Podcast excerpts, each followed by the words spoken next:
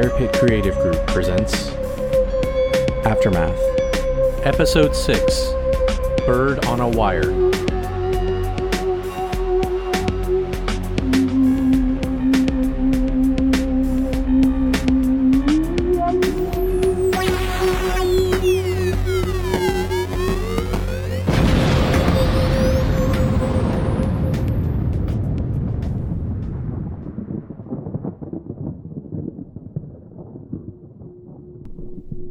Between 2057 and 2069, the people of Earth faced many trials scarcity of resources, plagues, poverty, famine, and despair. The superpowers of the Earth fell into factions, each armed with its own doomsday arsenal. Diplomacy failed, and civilization came to an end, not with a whimper, but with a bang. General Benjamin Castro, the Israeli government's special envoy to the United Nations, was relocated from the UN headquarters in New York City to an underground base. During transport, General Castro was knocked unconscious and preserved in cryostasis. The general awoke 43 years later in a subterranean society built by survivors of the United Nations. Revived by the Phoenix Project, General Castro was introduced to Phoenix law enforcement officer Major Leonard McGillicuddy and Professor John Bath. If they could work together, Castro, Cuddy, and Bath would lead the first expedition to the Earth's surface. Aided by Project Administrator Danielle Devenu, Chief Surgeon Miro Ganaya, and Engineer Donna Chang, their mission was to determine what life still existed on the world above and if the survivors in the underground Phoenix Project could return. In the Phoenix Project's top secret laboratory, engineer Donna Chang plunged into an alcove of thick cables and machinery. She checked a terminal and then turned back to Dr. Miro Ganaya. Doctor, I detected some interference a moment ago. Across the room, Ganaya monitored the egg shaped porcelain containers, the so called coffins in which General Castro, Major McGillicuddy, and Dr. Bath lay. What is it? Ganaya asked. One of Chang's machines that perpetually blinked, buzzed, and beeped was silent. In a rare expression of concern, Chang gasped audibly. Ganaya crossed the laboratory, standing behind Chang. An overabundance of information in the green stream. Chang smacked the square console with her palm. It's it's too much for the conduit to send and receive in real time. Dr. Bath's simulacrum is overloading. Ganaya turned quickly. His vitals are spiking. She watched the row of LCD and LED screens in front of the coffins. All of their life signs are spiking. We have to get them out of there. Chang ignored Ganaya. The engineer focused on coaxing more power from the generators to the consciousness transference modules. Hold on, Doctor. Chang modulated her voice from concern to calm. We knew something like this could happen. Ganaya flipped a switch on Dr. Bath's coffin. She watched Bath's heart rate fluctuate. His brain waves spiked, then stabilized as if he were sleeping. What are you doing? Ganaya asked. I'm trying to amplify the power. If we can draw more. Ganaya looked at the ceiling. Massive power cables snaked overhead, down one wall and into Chang's mishmash of antiquated and upgraded tech.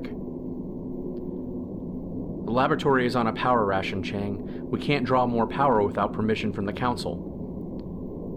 Chang finally turned. Her face contorted in an expression Ganaya didn't expect. We can't let them die, can we? Just earlier that morning, Ganaya verbally braced the engineer about her motivations. Were Chang's intentions as part of the mission selfish? She had accused the other woman of having a lack of confidence in General Castro, Cuddy, and Bath. She even suggested Chang believed she was a worthier candidate to participate in the expedition. I'm pulling the plug. Ganaya hovered over the conduits supplying power to the three coffins. I'm getting them out of there. If you do that, Myril, it will be the same as sacrificing them. Let me do my job. What? Saving the simulacrum? Their robot bodies? What good is that? Calm yourself. Chang pulled cables, reorganized, and refitted them. I'm saving this mission, she said, then flipped a switch. General Castro saw Dr. John Bath's simulacrum sprawled on the floor. A man hovered over Bath, his movements furtive, bestial. Coming a bit close there, eh, old boy? the man snarled. Make a move and I'll slice him like a tender dead kitty. Castro made out the rusted straight razor aimed at Bath's throat. He wondered if Bath's robot body still operated. In the laboratory, Chang had told the explorers their simulacrum were more resilient than their human bodies. They could withstand the elements and pain more readily. Castro wondered if Bath was damaged, was he in pain? Did his human body in the lab, encased in the porcelain coffin, suffer injury? You got them cans on you? asked the other man. Castro hesitated but held his ground. He looked at Bath, then back at the scavenger. I don't know what the hell you're talking about. Hmm. No cans, no dope, no guns. The man crept towards Castro. Then what good are you? Castro held his hands out in a fighting stance. Bath? he called out, hoping to rouse the fallen scientist. John?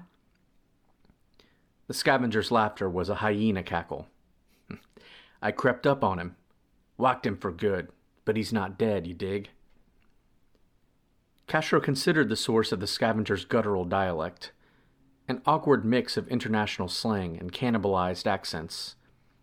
Still, the scavenger continued fearlessly, you come closer and we gonna flip for sure. Castro paused, then said, If that's the way it's gotta be. Before the beast could attack, Castro anticipated, leaping into the other man. He sideswiped the scavenger with a hard knee to his midsection, a swift hand to the back of the head. His blow was measured, or so he thought. It shouldn't have been enough to throw the man to the floor, but it did. The scavenger tumbled. Castro spun, readying himself for another attack. The man hunched low, and then leapt, his razor flashing between them. General Castro kept his eyes on the blade. He grappled the scavenger, getting hold of his arm. With one precise motion, Castro snapped the scavenger's forearm. The scavenger dropped the razor. That's it, Castro insisted. Enough. As if shrugging off pain, attacking without thought or choice, the man leapt at Castro again. His good arm swung wildly, his cracked one dangled loosely. Castro made swift use of his attacker's momentum, turning it against him. The general moved behind the other man, gaining a firm hold on his neck. Don't make me, Castro uttered. He choked the scavenger with his right arm. His left forced the man's head downward. The scavenger wriggled violently, then, helplessly. Then his eyes rolled and closed slowly. He gasped, passing into unconsciousness. Castro pushed the warm body off him. He had no doubt the creature was human, Muscles formed in abnormal grooves predominantly along the man's arms, but not his torso. His quadriceps were especially powerful, but not his calf muscles. He wore stained rags and mismatched boots for clothing. Dirt and grime covered his skin. General, Cuddy approached behind Castro. Is he. I had to dispatch this one, Castro motioned to the scavenger. What about the other two? The same, Cuddy said. What about Bath? I I don't know. Castro walked to where the doctor's simulacrum lay. There seems to be something wrong with his body. He felt Bath's neck. The back of his head was ice cold. Castro turned and looked up, and he saw Major McGillicuddy's hands and coveralls dripping crimson. Are you all right? Cuddy shrugged. Yeah. Half a smirk molded into his flexible pseudo-skin lips. This ain't my blood. Hell, I'm not even sure these robots bleed. Castro nodded. He turned back to Dr. Bath. John, John, it's General Castro, Benjamin. Wake up. Can you hear me? John. John Bath drifted in and out of consciousness in a paradoxical sleep state. In the coffin, he was unable to discern the corporeal world from a waking dream. Puzzle pieces of memory blended with imagination. John heard his father's voice, deep but kind, an Irish accent he practiced tirelessly to be rid of. John, his father spoke half sarcastically, there's no point in celebrating our ancestry. That's all over with. All we are is the Phoenix Project. Bath's mother, brilliant and beautiful with a fair complexion, a slender body, and a strangely childlike way about her, commanded her husband with the same candid force of will she used to negotiate with officials in the project. Diarmid. John remembers everything. John saw them clearly, saw himself. He was an early talker, a swift learner who mastered both of his parents' accents and mannerisms by the time he ceased waddling across blue carpeting in Diarmid Bath's workroom. He was proficient imitating or otherwise mocking the melange of American, European, and Asian dialects he heard in the quad. He imagined himself there. Now, speaking fluently with children who looked nothing like him. Later, they passed notes written in other languages, made up games to pass the time. There was, after all, very little for children to do in the Phoenix Project. He remembered Dean Rand, the head of the academy, coming to their cell like quarters. Rand was beautiful then, tall and elegant, with broad shoulders and long fingers. She spoke little, but she spoke with presence. You must, she told John's parents, give him over to the old tutors. John is an autodidact with an eidetic memory. There will come a time when it will be impossible for him to have meaningful relationships with the other children. His talent should be nurtured, not laid to waste. She meant this to be kind, a compliment. John watched his mother consider Dean Rand's offer as she cautiously weighed all the opportunities. His father, however, tightened his forehead. He rejected Dean Rand and her colleagues without hesitation, speaking to his wife. We're not going to be living underground forever, Caitlin. Drifting in and out of consciousness and sleep, Bath remembered his father's stubbornness, his tenacity. He was a soldier no longer at war, a leader with no one to lead. Diarmid Bath spoke rarely to his son about his experiences in the military, but occasionally he mentioned being transferred to a posting as a special attache and bodyguard for John's mother, the UK ambassador to the United Nations. That was how they met, and that's why they were together in New York City when the world came to an end. John knew it was only natural to think of his parents when philosophizing on the subject of love, romance, and intimacy. Their love story coincided with the end of their world and the beginning of his. Maybe this was why John found little satisfaction rationalizing or reasoning on the subject of love. Instead, he preferred cold, calculating logic. And even then, whether wandering through the Phoenix Project or trapped in the transference coffin in this intraconscious state, something was undeniably missing. Dr. Ganaya rapped her fist against Dr. Bath's transference module. Chang, we're losing them. We're not losing them, Chang replied. Look, the general and the major's life signs are stabilizing. Something is wrong with Dr. Bath's simulacrum. The interference. Ganaya rushed from Bath's coffin to the biometric control panel. You're drawing too much power, Chang. Bath's body can't compensate for the influx of information. If you overload the green stream, he'll end up paralyzed like General Castro, or worse, brain dead. I know what I'm doing, Chang said as she adjusted a dial. It gave her resistance, but she showed no sign of difficulty. I can manually adjust the flow, cycle it down, and. Wait. Chang rolled away from the power console. She watched Ganaya intently. What are you doing? Dr. Ganaya depressed controls on the porcelain chamber. Its pressurized lid retracted slightly. I'm injecting Bath with a cocktail of synthetic glucocorticoids. Ganaya tapped a long syringe. Behind the doctor and the engineer, the laboratory doors opened. Danielle Devenu entered unexpectedly. Why is the power fluctuating in this block? She strode purposefully across the laboratory, with a foreign intensity in her usually well measured voice. What's going on? Ganaya said nothing. Chang swiveled in her chair and faced the project administrator. Something happened in the transmission. The two of them watched as Dr. Ganaya reached between the opening and the porcelain coffin. Cool air and chemical vapors crawled from the edges of the chamber. There. Ganaya withdrew her hand and the syringe from Bath's coffin. She exhaled, relieved. That should do it.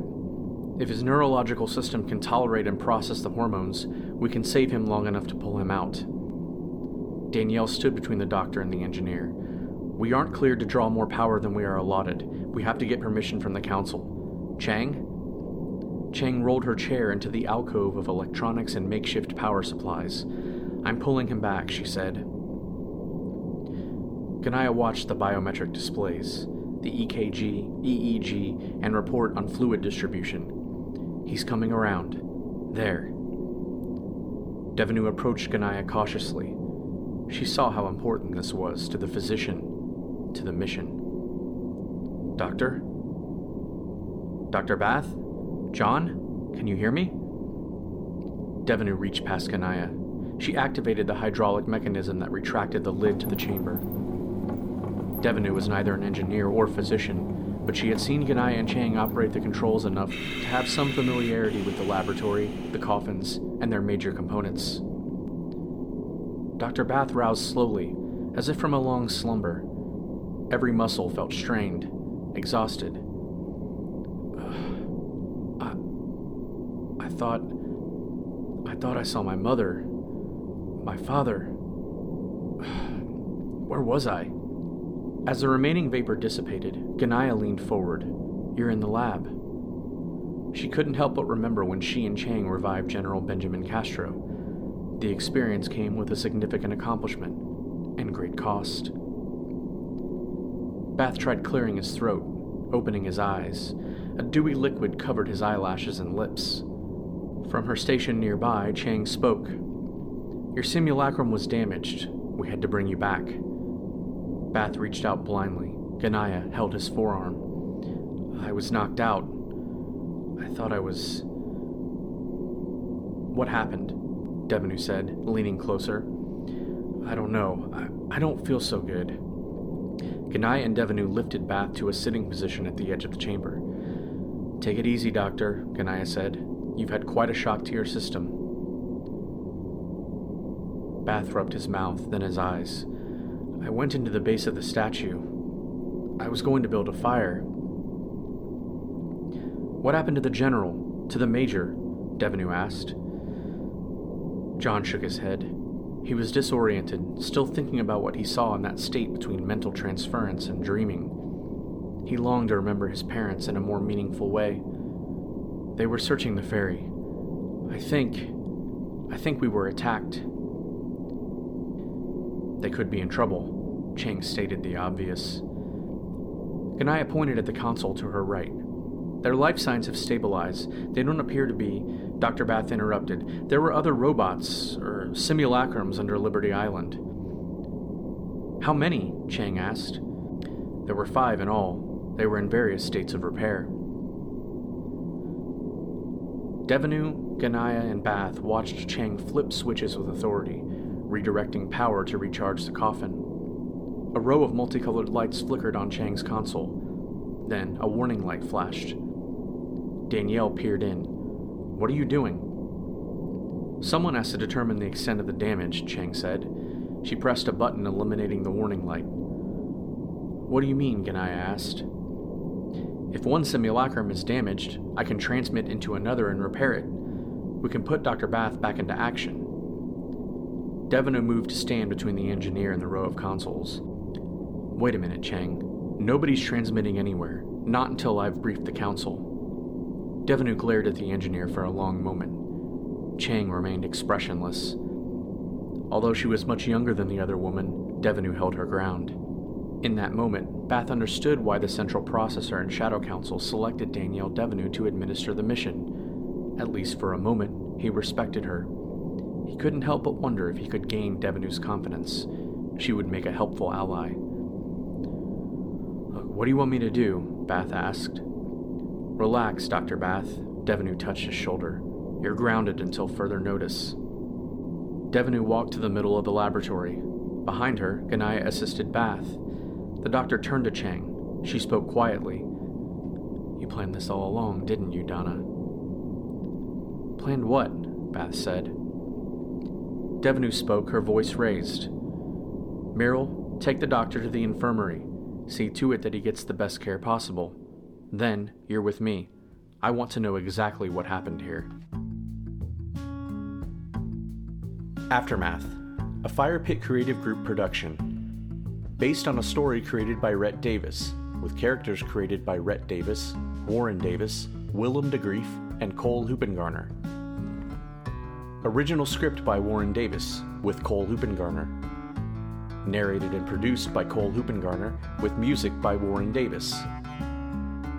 Links to the sound effects used for Aftermath can be found in the description section of each episode.